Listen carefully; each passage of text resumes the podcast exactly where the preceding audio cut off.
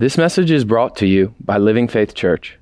You can find us on the web at livingbyfaith.com.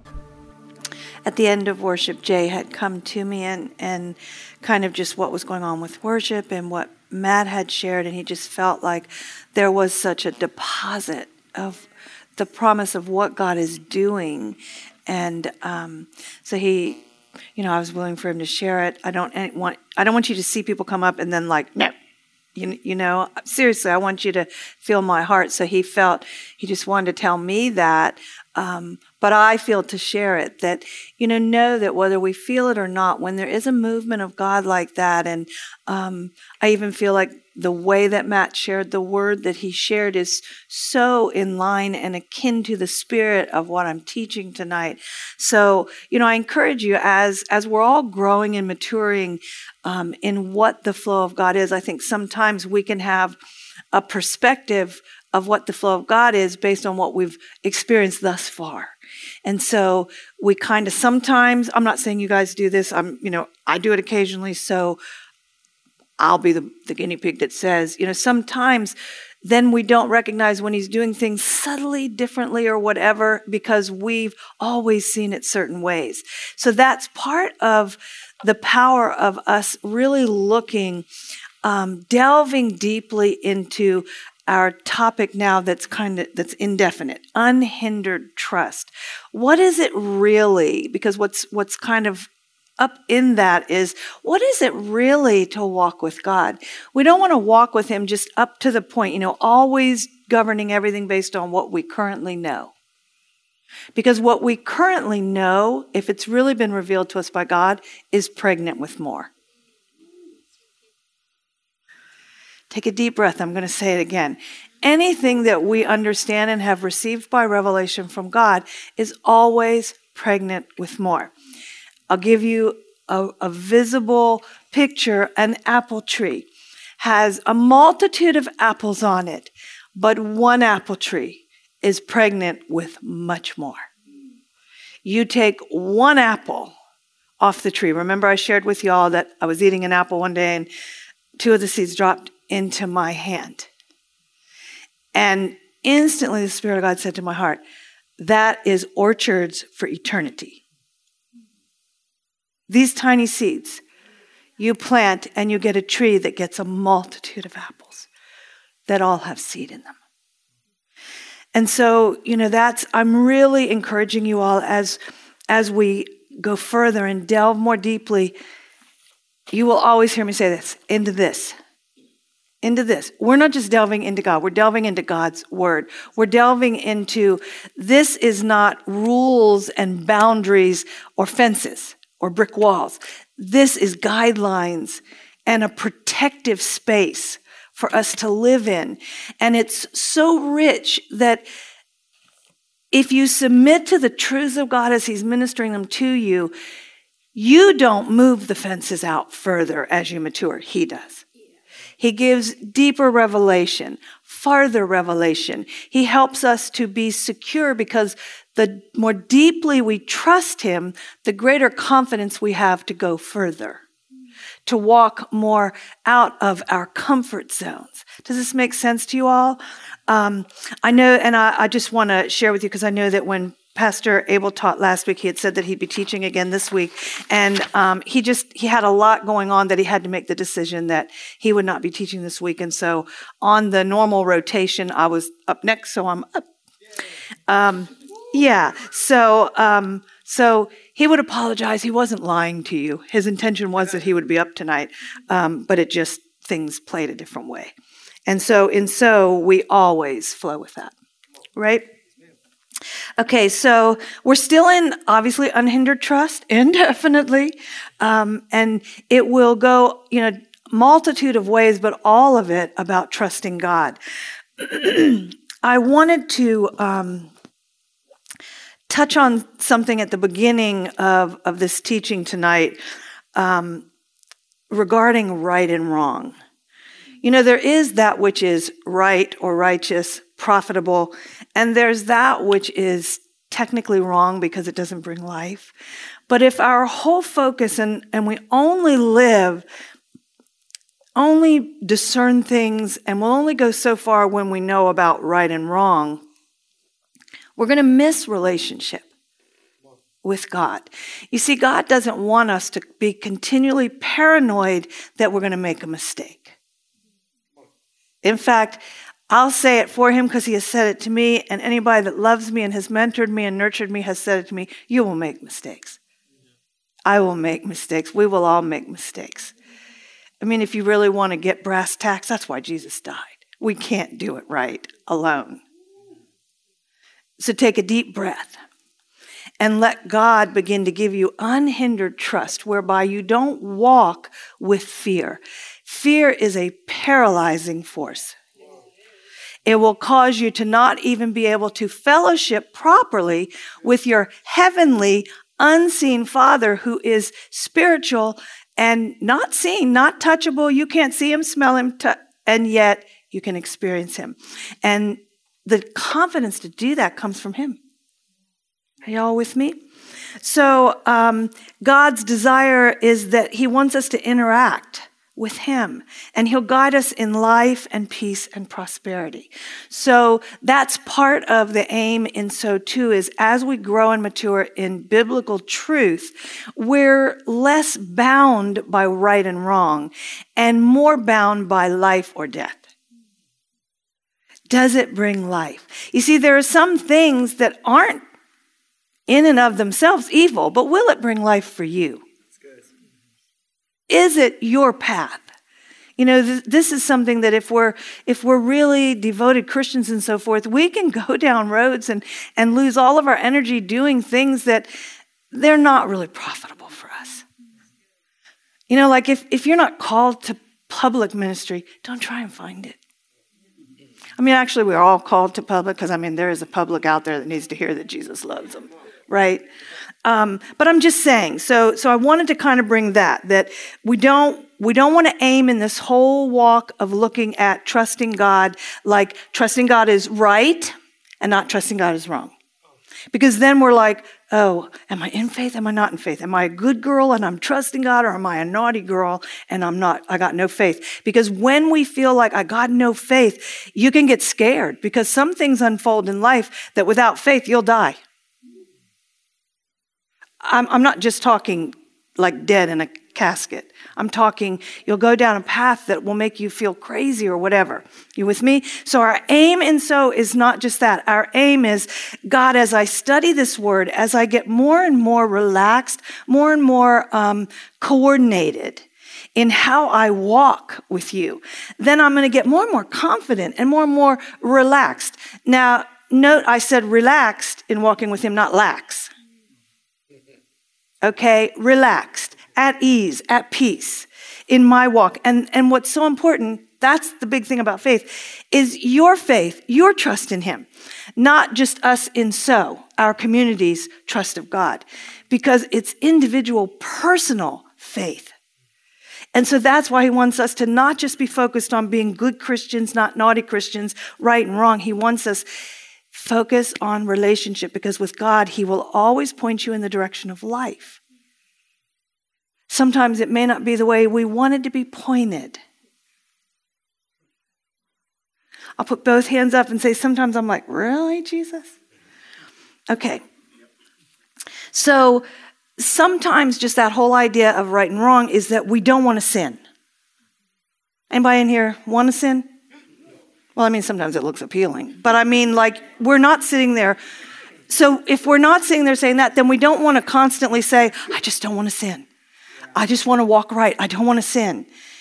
Does the, is that a focus on God? No, that's a focus on me and my behavior. And so when our focus is simply to not sin, just so we can be pleasing. I mean, anybody ever lived that with a natural parent? Just don't want to disappoint them. And so we strain to behave properly and we strain to have the core values of our household. Not a bad thing. We have to raise our kids with boundaries. But then we have to trust them to walk in what we've given them. God trusts you to walk with Him. He says, I'll never leave you or forsake you. Forsake means He'll never not be what you need in the moment.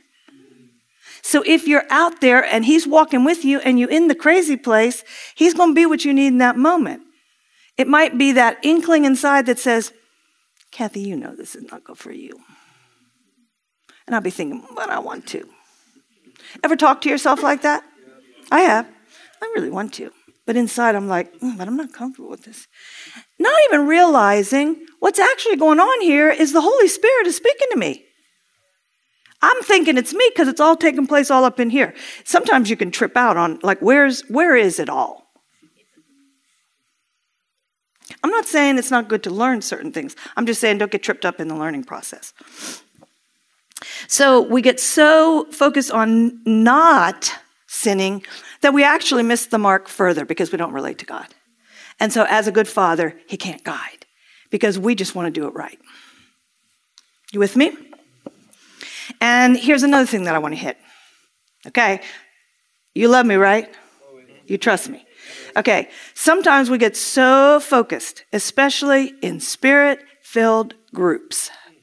Because you know, let me clarify like spirit filled, sometimes we think like we're the people that hear the Holy Spirit.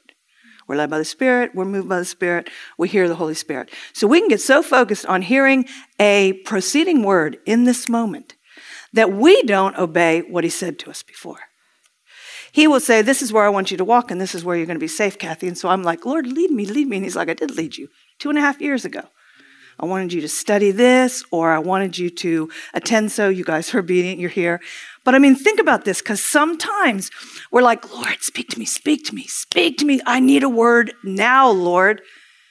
And deep down inside, He has said, Trust me, Kathy.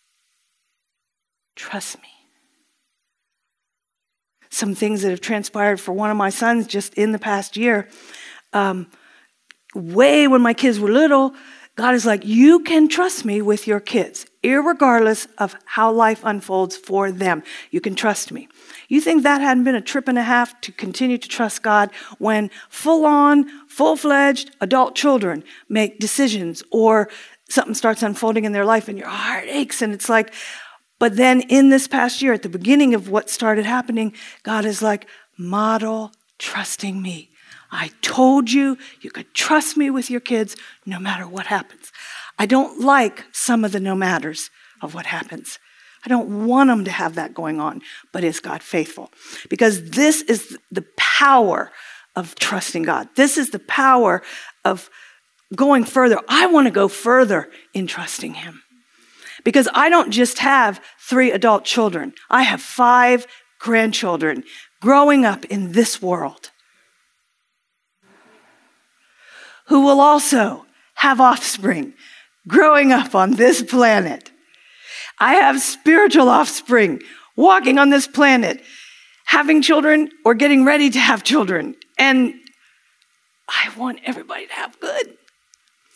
So part of my faith is God, you can tr- I can trust you with all of this. Are y'all with me? Because this is I'm telling you, we're delving into some stuff that I promise you, and I can promise you because this promises you. If you will honor His word, His word will never not do something proper for you. It may not always unfold the way you wanted it to or the way you thought you were supposed to pray about it. Don't sweat some of that stuff. When it unfolds differently, say, I trust you, God. I trust you, God. Right now, I'm needing you to help me trust you. I'm saying I trust you by faith. Because right now my brain's going, what the heck is going on, Jesus? Anybody ever been there? Maybe today. Maybe today. Okay? Um, so, what has he said to you? Because you are never without the word of the Lord. Never. God's been speaking truth into this planet from day one. He's been saying, let there be light. He says, let there be light in many different ways. He says it in churches every time someone preaches Jesus from the pulpit. I don't care what denomination they are. They may not even know what this word means, but if they are given this word to their congregation, Jesus can do a work in that congregation. So don't judge denominations. Be very, if you're going to say, I'm going to trust this word, trust this word. God's working in this world. There's nine churches in this business park. Please don't diss any of them.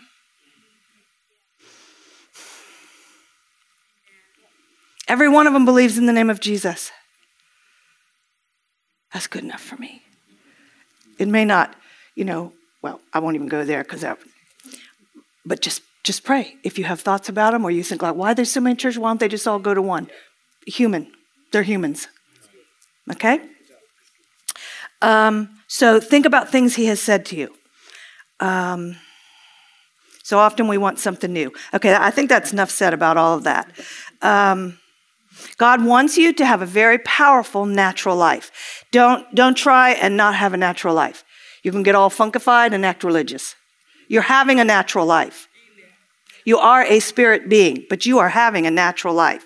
You are living in the natural on planet Earth in a human body.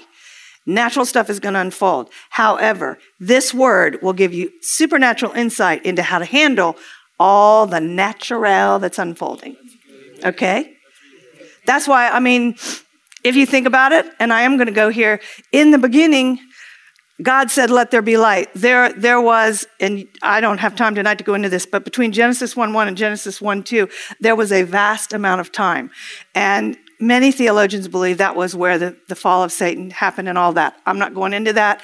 There's not even time. We would need a year on just that course. However, God spoke creatively, creating something out of nothing, then something happens, and then God comes with restorative language. And everything he said began to retrieve. And then he places man in the garden to tend and keep, to be guardian, to be dominion figures on the earth.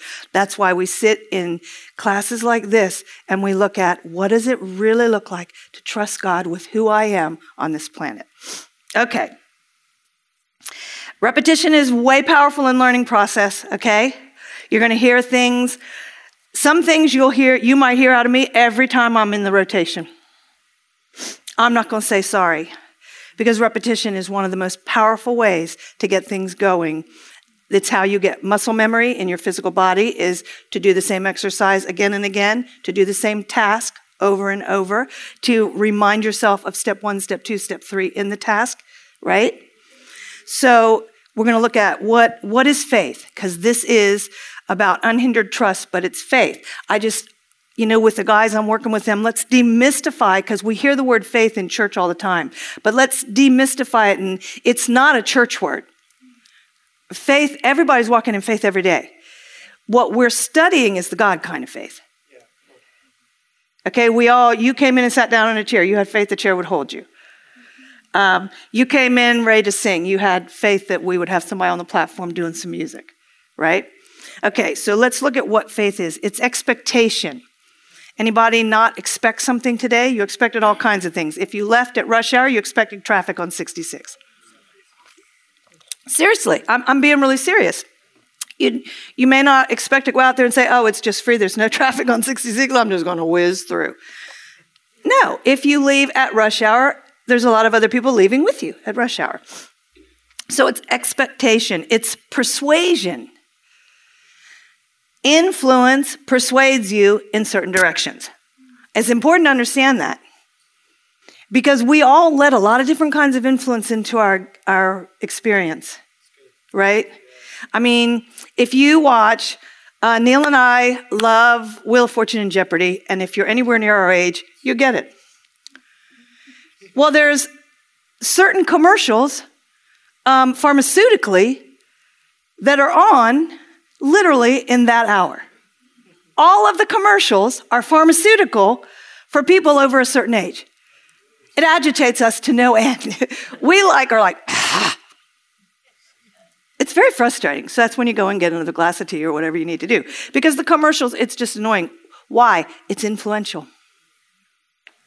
Faith comes by hearing the word of God, but fear comes by hearing a bunch of other crud.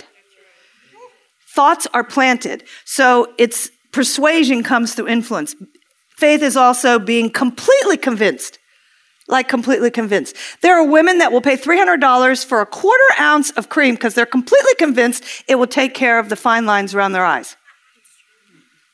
Now, I'm not saying it won't, because I mean, there is a placebo effect too, or placebo, whatever they call it. If you believe something, there is a power to belief, guys, even wackadoodle belief.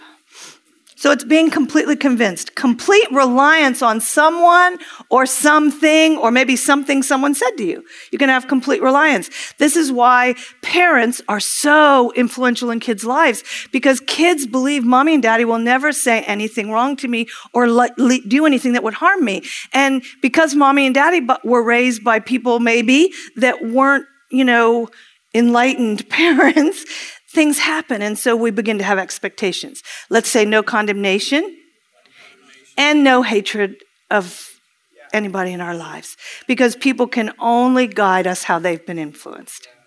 Okay? Um, so it's that, and then it's absolute trust. And I encourage you, go look at Hebrews 11.1 in all kinds of translations but particularly in New King James, because it says that faith is a substance. And it's the substance that causes other things to be formed and framed. And it says that the elders actually framed their world with the Word of God, the influence of God. The influence of God comes and causes us to begin to change how we view things, change how we speak about things, and we start framing our world differently. Sometimes it starts by us reframing our inner world. Like we be having crazy thoughts, but God's word comes and says, No, I have a promise for you, Kath. You don't have to be afraid of that anymore. Are y'all with me? Okay, so I wanted to do that repetitive. This is about faith. So faith is formed through input. Faith, the God kind of faith, is formed through input of truth and natural, just any kind of faith maybe even negative faith. You know, fear is negative faith. Fear is trusting something negative is going to happen.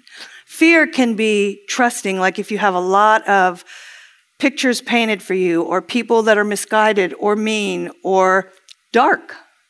I don't you know, not everything that happens around us, and I said this a couple weeks ago, is literally demons or evil spirits. We need to understand that some things have literally been sown in family lineages ugliness, anger, wrath, violence, sexual abuse. Some of that's been sown. So it might not be the spirit is right there, but the fruit of the seeds that were sown is manifesting. Y'all with me? So, can God change those things? Yes, absolutely. Um, so faith happens through input, and we experience life as we have expectations, beliefs. Think about this like whatever you currently believe about God or about your life or the world, or, and yes, I'm going to go here, or the government or politics, it came from somewhere. I'm going to let that go because I can feel a soapbox trying to be set in front of me, and I don't think it's God. So faith is formed by influence that comes to us. When, when influence comes to us, we can begin to build a structure. You know, it's almost like, like a lawyer puts together a case. He puts together a case. He gets all the information on maybe the criminal, if it's the prosecuting attorney, all the information. He even gets back information on what has happened in that criminal's existence prior to that, and he builds a case. Um, so does the devil. He's been trying to build a case for a very long time. Not just against, it's not personal, it's against humans. Really, it's against God. But because we're the love of God, he loves us. Okay? Um, let's go and look at um, 2 Corinthians 10. Okay? Y'all with me? Okay, 2 Corinthians 10. Because we, we want to let God's word show us how do we adjust our thinking? What is it to get a new perspective? How do we change from, from feeling condemnation, excuse me, guilt, um, maybe just feeling blank? You ever just doubt? Like, I got some doubts. You know, doubt is not an evil thing, it's just you don't have enough information. That's the simplicity of doubt. Now, unbelief is somebody gave you the information, you chose not to believe it. But doubt is like, oh, wow, I just don't have enough information. So if you've got things going on in your life and you've sort of heard God would be good there, but you, you haven't really spent time pondering those truths, just go ponder the truth. Because that's what chases doubt away, is the confidence that comes from God that you think God's confident in what he can do and what he has already done? You think he's confident? Or you think he's thinking, well, I just hope this works? I mean, a lot of us Christians, we'd be like, I hope this works. And you know, some people would be like, and us charismatics be like, Jesus, Jesus. Or we might get down on our, I'm not mocking, I'm just saying we're hoping. But God's not hope. God knows what he can do. He knows how he's built us. That's why Pastor Gavin's teaching some heavy duty stuff right now. But just breathe. Just breathe. Let God teach you where you're going to learn. Don't scrutinize how he's saying it or what he's saying. Just say, Lord, help me to understand how I'm built. Okay? Because sometimes people's communication style or what they say, we're like, I don't understand. God can, God can interpret it for you. I mean, some things I say, you might think, what the heck is this woman talking about? But just breathe because God's the one who reveals. I'm going to present what I believe he gave me to present. So, um, 2 Corinthians 10 3 um, says, "For we," and I'm using New King James. I love, I love all the stuff, but New King James, like this is the solidness. There's a way solidness here. For though we walk in the flesh, we do not war according to the flesh. You might say we don't um, fight. You know, like we we don't fight our arguments and our challenges according to our flesh or how we feel. For the weapons of our warfare are not carnal; they're not natural you know, you may think, well, I don't, I don't have a bunch of weaponry. Yeah, you do. How you're built is a weapon. You're built to house the seed of the Word of God and have fruit. You are God's garden. Where does He plant His seed? Think about it. If you're married, I'm married. I am Neil's garden. You just look at our three kids, they're His kids. Think about it. Why do you think that in biblical truth, God paints Jesus as the bridegroom? Who is Jesus, the living word? Where does Jesus put his seed? In his bride. See, some of the pictures, don't get caught up in like, heavenly stuff is not about sex. No. Sex isn't about sex. No, seriously, guys, come on. It's covenantal stuff. We've made it something just purely natural. God said, I had a big intention in all of this. I wanted more and more and more housing to house my spirit, to walk in truth, to bring goodness into this earth. Y'all with me? Okay, so let's go back here. For though we walk in the flesh, we do not war according to the flesh. For the weapons of our warfare are not carnal, not natural, but they're mighty in God for pulling down strongholds. Where do strongholds happen? In the six inches between your ears. They can be strongholds of like fear and defeat and negativity, or as God's word comes, He can tear down the negative housing. Um, get a picture like a house of cards God knows how to play his cards right. And he can build you a house of cards inside of your thinking. Like, don't try to think about, think back to what Pastor Gavin's teaching right now. Don't, we're not, I'm not saying where geographic location. I'm saying God literally says you got some weapons. How you're built is a weapon. The fact that my word actually will make more sense to you than the lies will. Because think about it. God's word comes and it calms us down if you begin to make a practice of going to God by going to biblical truth, you're going to find yourself, this is going to basically be better than any antidepressant you will take. Why? Because God wants to meet you here. And when He meets you here, he will calm you and overshadow you and cause you to know that He is caring for you right there in that moment. At first, you may not feel it. I hear a lot of people talk about, you know, like certain drugs, and at first it doesn't, I still feel whatever. But, like, even say if you get strep throat or something and they give you penicillin, the sore throat doesn't go away with the first pill. You submit yourself to the regimen. I'm to tell y'all, submit yourself to the regimen.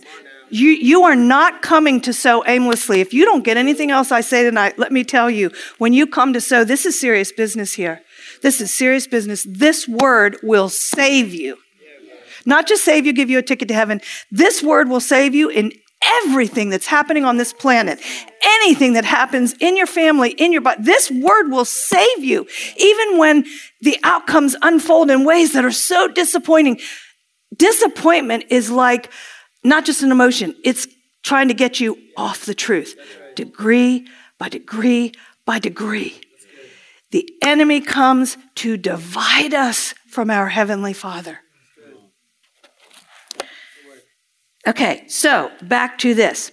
The weapons of our warfare are not carnal, but mighty in God for pulling down those strong, crazy thoughts, casting down arguments and every high thing that exalts itself against the knowledge of God. Think about it. You, I mean, with COVID, all through the COVID thing, what happened? Somebody would even sneeze. I mean, like, you can sneeze from dust in a house. Come on, guys. But during COVID, if people were in public and they heard somebody sneeze, be like, do they have a mask on? I mean, there was like paranoia over the human sneeze. So, what kind of arguments could rise up against that argument? I don't have to fear things. Here's why God says that Believers lay hands on the sick, they can recover. God says we are healed by the stripes of Jesus. It doesn't say you'll never get sick because of Jesus' stripes. It doesn't say in your humanity you'll never get a virus. The virus lives on the planet. His name is darkness. Yeah, amen, baby. In agreement with me. High five. So, casting down arguments and every high thing, anything that you get in thoughts, it's exalting itself. Don't get a picture of a demon, just say, I just took a crazy thought. I'm not going to, Jesus said, take no thought saying. Conversation starts in our brain. So, when uh, a dark thought comes, a conversation starts inside of us because we're built to be responsive. I mean, you may not all have as many words as I do or talk as much as I do, but we are meant to be conversive, interactive, verbal beings. We're meant to be verbal. We're meant to have connection, and it starts inside. We have these conversations. So when the argument comes to say, this ain't gonna work out right, you think some arguments didn't come to Neil and I to say, man, all hell is breaking loose in your son's life, and where could this go? But we're like, no, no, no, no. God will build a case here.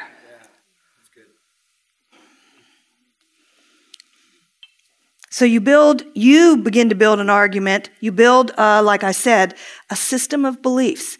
The reason we're studying this in so is because God wants each one of us to be able to put together a system of beliefs that work every time we pull up that system. Think about computer programs.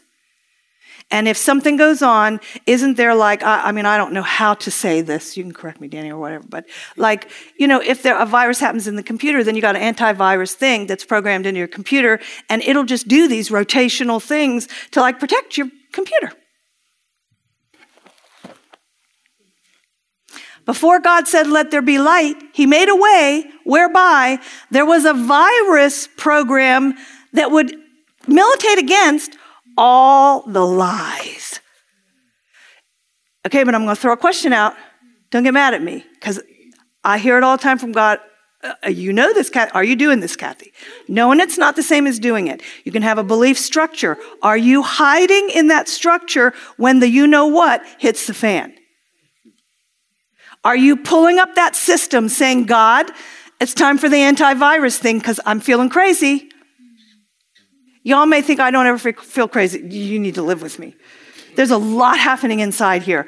I'm a deep thinker. That's a beautiful thing. It can also be a curse. Because when you deeply think, you don't always deeply think in God. Okay, seriously. So if you're a deep thinker and you ever want to talk about that, well, first go to Him in this, but if you can't work it out, we'll chat. So everything, every high thing that exalts itself against the knowledge of God, bringing every thought into captivity to the obedience of Christ. I'm going to say, Jesus Christ because Christ isn't his last name. Okay? Christ, the anointed one and his anointing. But think about it. Jesus Christ had to bring his thinking into captivity to the anointing. If anything religious is happening, just turn it off right now because Jesus walked by faith. If Jesus didn't walk by faith, then how is God going to require us to walk by faith? Jesus didn't do what he did because he was God. Because the Bible teaches us that he laid it all aside and came as a human. The Bible also says that he was tempted in every way that the rest of us are. He had a human existence, he had a human family, siblings. Hello? He had siblings. They can be the best friends, they can also be the best learning environment.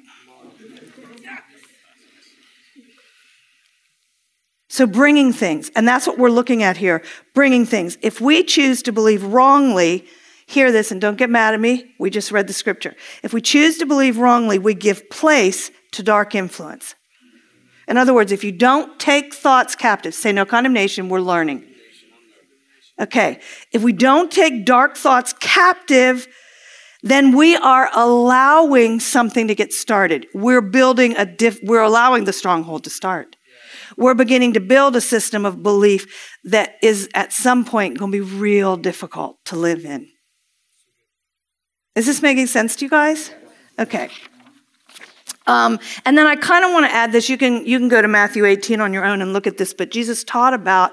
He said, "Whatever you loose on earth will be loosed in heaven. Whatever you bind on earth will be bound in heaven." There's more to that than what a lot of people will teach. And if you delve into the ancient language, you can find that. But it really is telling us about the power of agreement. If if we choose to agree with like some of the things that are loose on the earth, mankind has chosen to agree with darkness in some areas, many times in ignorance, not even realizing that we're setting loose some th- patterns that will go from generation to generation. Okay, so so there is a power of agreement, but the promise there is that when we agree with His word, we just allowed the God of creation to be our advocate and take part with us in our lives. You see, He won't cross our will. But when we say, Lord, I believe that you've told me in your word, I'm going to take your word. I want you to teach me to live in your words, in your guidance. We're choosing to agree with him. Do you think that God is not moving far more powerfully than you're aware? Sometimes he sets in right then and there, and he's moving with us, moving with us, but then a doubt comes, and we do what Paul warned us about in 2 Corinthians 10, and we take a thought and we say, Oh Lord, I thought it was working, but I don't think it is now. If we'll hesitate for a minute and say, Lord, you see I'm doubtful here, help me, Jesus. He'll remind you of something. It might be a scripture that rises up inside you. He might just say, Go back to that scripture that Kathy told you on Wednesday night. See, there's always going to be an inclination that comes because the Bible says that He'll never leave us in a point of temptation or, you know, something bad going on without coming after us. We just don't always listen. Yeah. Or we th- have a thought and we think, that's just me. What good is it going to be for me to go back to 2 Corinthians 10? You're fellowshipping. You're fellowshipping. A couple of weeks ago, Nate taught about fellowship and focus. In fellowship, you have focus. Matt brought the word from the Lord tonight about we don't need solutions, we just need to sit in Him. He is the solution. Are y'all with me? That's so beautiful. That word was like my message tied up in that minute long word you gave. That's totally it. And I listened, I was like, oh, Jesus, you're so cool how you just say it. Um, okay, so James 121, and I'm going to read this one from the Passion. Well, I've got it written down, so I don't even have to open it.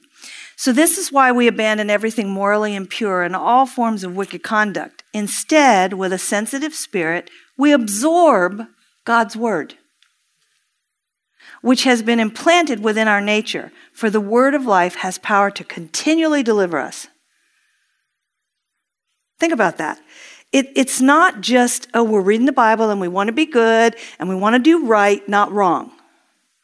No, we want a fellowship with God. We want a confidence to come to us that even when everything goes nuts around us or in our lives, we can sit there and say, I know that I'm not alone. I know I'm not alone. It sure looks like I am, Jesus. I don't see your hand at work. I don't see your hand. But you're here. How can I know you're here, Jesus? That's why go have yourself filled with the word, the things that you're learning here at So, put them in practice. The things you learn on Sunday mornings, put them in practice. Build a stronghold. Build a fortress to hide in. God will show you how to do it. That's what he does personally. And you're probably all doing this, but that's, like I said, the best way to learn is repetitive, repetitive teaching. Um, so, from that verse, I want to look at just for a split second this picture of conceiving, conceiving as opposed to just believing. Conception is where we actually present ourselves for something to come to us, come into us, and then grow in us. I mean, if you even think about natural conception, we can learn the facts of life, all of us. Um, there's no children in the room. Well, there are, but they're not going to even know what I'm talking about because they're babies. But we can know the facts of life. We can believe that if we come together with our husband, we can get a baby. But if we don't really come together with our husband, we ain't gonna get no baby. It's not gonna just, I mean, it was there was one immaculate conception. Only one. The rest of them happen when we take action on what we believe. So to truly conceive is to truly believe God and say, I'm going to step into what you're telling me could happen. I'm going to believe that I can conceive your promise.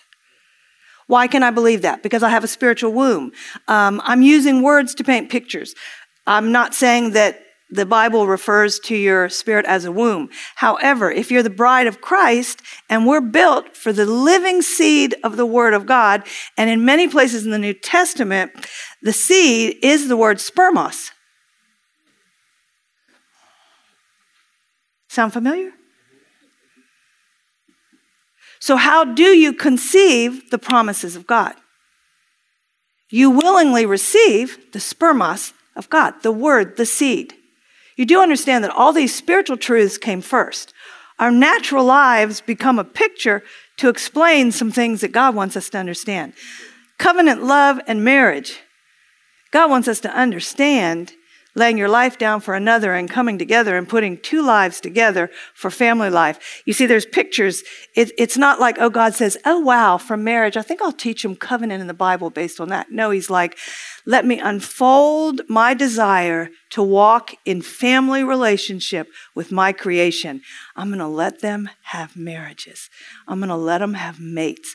I'm going to let them conceive and reproduce after their kind all the animals will reproduce after their kind. The picture will continually prove to them that the seed has life in it. Come on, guys. Do you realize how powerful that is? That God says, I'm proving some things to you. Seed has life in it. Every seed has life in it. Every seed. It's crazy good. It's so crazy good. So we conceive truth. We conceive by laying down with the word. You're going to have to spend some time in the word. You probably already are. I'm just saying, even if you, if you jot down things that are brought on Wednesday nights and you just go there, that kind of commitment, God's going to, God is no man's debtor. If you say, you know what, I really believe they're teaching us on Wednesday night. I really believe, Lord, that you want me to learn some more about this. Even if you know something, everything you know, remember I said at the beginning, is pregnant with more. There's no revelation that you get to the end of it and God says, There, you got it all. You got it all. So, what do I do for the next 50 years, Lord? I'll just wait. I'll take you to heaven at some point. He doesn't talk like that. He says, You don't have to die to go to heaven. Come on, guys. His intention was never that man die to go to heaven. His intention was that he said, Let there be light. And in the material world, heaven arrived. Come on. I, this is the stuff like this makes me crazy. This word is so powerful. Second Timothy 1 7. Let's go there.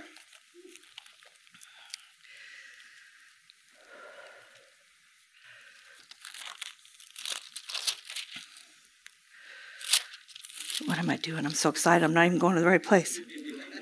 Okay, 2 Timothy 1, verse 7. For God has not given us a spirit of fear. The NIV says timidity. So you might say, well, I'm not really a very fearful person. Are you timid? God has not given us a spirit of fear, but of power and of love and of a sound mind. That sound mind, that, that phrase there in the Greek is sophronismos. I'm butchering it, I'm sure. But it's safe thinking. I love it. Like everything I've said tonight is to get to this point. God literally wants to help us think safely. Because when we don't think safely, something starts building inside of us. And then out of the abundance of our interior, Jesus taught this in Matthew 12, whatever you allow to be built inside of you, at some point, something's going to squish you and out of your mouth, out of the abundance of what's inside you, whether it's fear or faith or whatever it is, it's going to come out. Pastor, Pastor um, Gavin was saying this. It was so precious. He was so honest. He said, why, like when you stub your toe or you like you pound your hand with a hammer or something, what comes out of our mouth?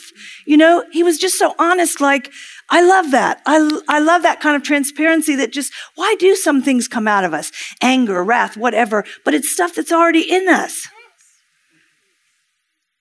And, he, and he's not like judging it. And clearly it sounds like he's got some of that that happens too. Because why? We're human. But we don't want to build a case like we're so bad just because we did something that isn't totally right and it's partially, because what are we looking at?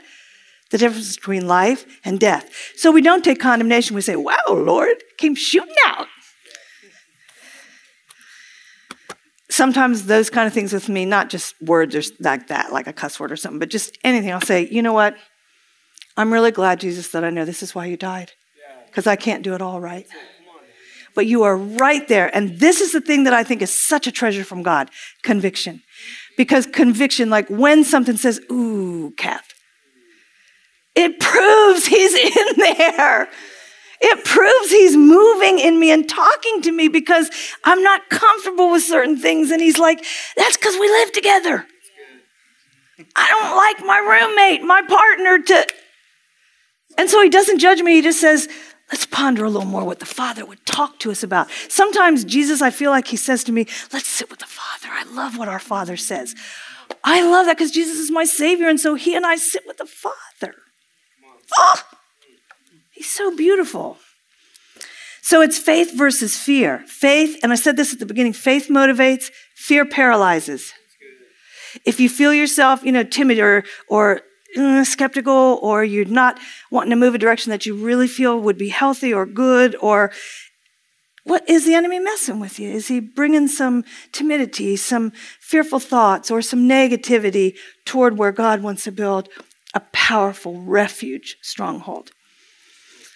Um, and in light of that, um, the last time that I taught, I talked a lot about and taught a lot about the power of words and that understanding being the key to life. Do you all remember? And Luke 8 11 tells us that the word is seed. Okay? That, the, that God's word is seed. So all of the teaching that comes in the New Testament about farming and all, God's painting pictures. He's building a stronghold so that you know just the same way a natural seed will be put into good ground and taken care of like water. Who was it was talking about water and stuff? Was that in our prayer time? I can't remember. Um, no, Danny. Danny talking about um, the plant and the water and all. And I mean, life it started life again. So when you care for the seed, if you feel, find yourself get to a cuckoo place, just go back. Just put some water on it. Sometimes water could be just go back and read the word again. That's like watering what's already in you. Okay? So this is if if words are seeds, and this is another picture for you, then words are containers. It's very clear, pun intended, what's in this bottle. It's water. I'm not having my thirst quenched by the bottle.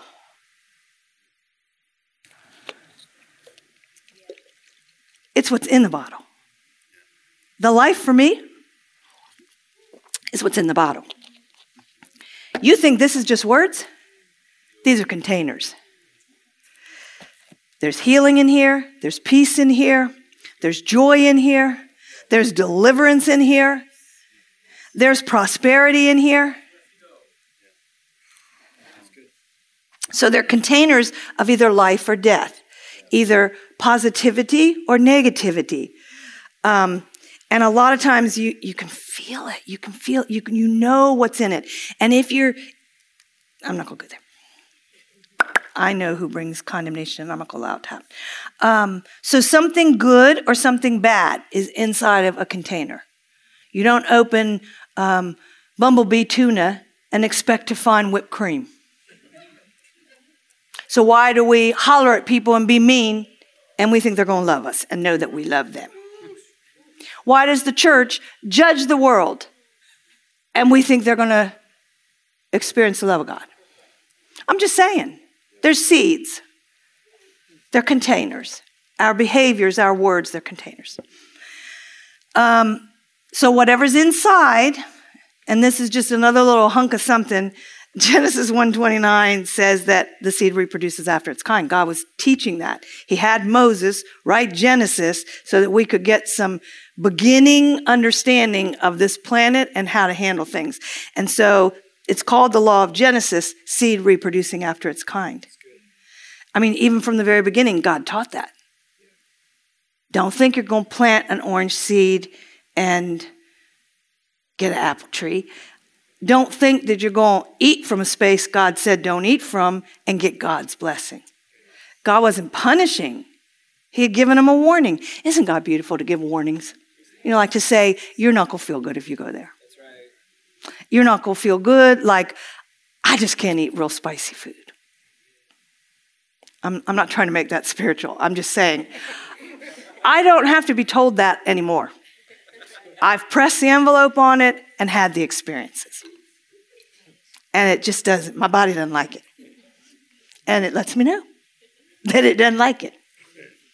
Okay? So when, when you start to feel funky or nervous or fearful, what did you eat? Don't go into condemnation. Just say, Lord, what did I eat something? Um, do I want to go here? Let me see. I think so. Mark. Mark is a place, if you want to know about seed, hang out in Mark 4. Just hang out in Mark 4. Just read it over and over and over and over and over. And a lot of it's red. You know, I love me some red ink. And, um, but seriously, read it. But Mark um, 4, verse 3, Jesus says, Listen. Hey guys, listen up. Behold, a sower went out to sow. Who do you think the first sower was? He looked into the darkness that had transpired on the planet and he said, Let there be light. Now, the light of the day and the light of the night happened a little later in that chapter. This was, Let there be illumination. In other words, out of the one who is light and creativity, so Jesus is going to begin to teach about sowing, teach about seed, teach about ground. And so I encourage you to really delve into that. Verse 13. This is a crazy big exhortation from Jesus. He says, Do you not understand this parable? How then will you understand all the parables? In other words, to me, that's a major exclamation point from Jesus. If you don't let me show you about the sowing of seed and seeds being in containers and seeds containing something, words containing something that if you let icky stuff come into you, you're going to have fruit. He's not telling us that so that we'll be squeaky clean Christians and be able to prove to the world that Jesus is real. That's not why, that's not why he's doing it. He's doing it because he is love. And he cares how we're experiencing our existence on the planet. His intention was exactly what Jesus said in John 10:10. 10, 10. Jesus said the thief comes only for this reason, to steal and to kill and to destroy. But I have come that you would have life of a superior quality. He didn't say, I have come that you would be well behaved Christians. He said, I've come that you would have an abundant, overflowing life. And then it's taught by Paul in Corinthians that you would have more than enough for yourself and to overflow into the lives of others. not just of the word and the seed and the love of God, but even of substance.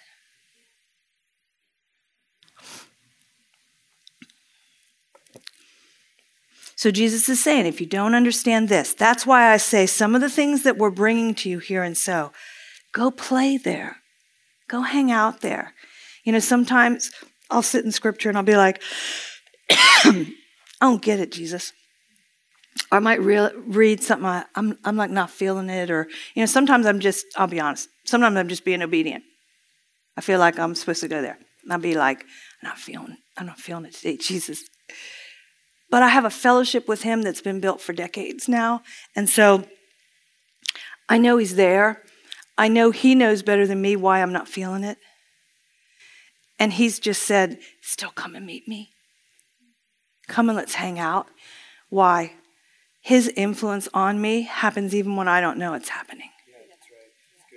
You see, we do it all the time with friends, communities, groups of people some people, we want to love all people, but it's not always beneficial to hang out with some people.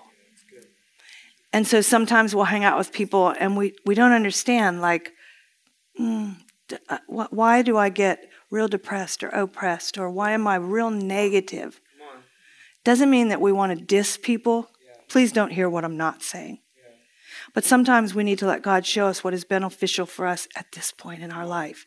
You may listen to some teachers on YouTube or whatever, and you can hear things from the platform, from a podium, from uh, a recording that makes you feel funky or condemned or guilty or not loved by God. Don't listen to it anymore. I'm not dissing the person. I'm just saying not everyone ministers the word of God from a place of understanding of the character and the nature of God. Some people still think he's after mankind for making the deed, for doing the deed. That's not true. That's not true. And I've told you all again and again go to Genesis and see what happened immediately after the fall. God was still talking to Adam and Eve, reassuring them, I haven't left. All of your perceptions have been affected by wrong influence. Father, we honor you. We love you. We love your word, Father God. You're so faithful. And Father, I pray that that I've sown the seed you wanted me to sow tonight. I pray over that seed, Father. I thank you that Holy Spirit is actually the teacher, and I thank you, Holy Spirit, that you will open up things for people to gain what you know they need. You know far better than me or any of the other faculty what each brother and sister needs. And so I pray over this word, Father. I pray that you would reveal truths that will literally save them and give them material to guard their thinking with. Father, we all love you so much. We've worshiped you tonight. You've been present with us, and we just say thank you. And I'm saying thank you ahead of time for things that you'll do in each one of us because of this seed, because this seed contains life. And so we thank you for the life that will come to each one of us because we've gathered in your name tonight, Jesus. And we've fellowshipped by the power of your Holy Spirit. So we say thank you in Jesus' name. Amen.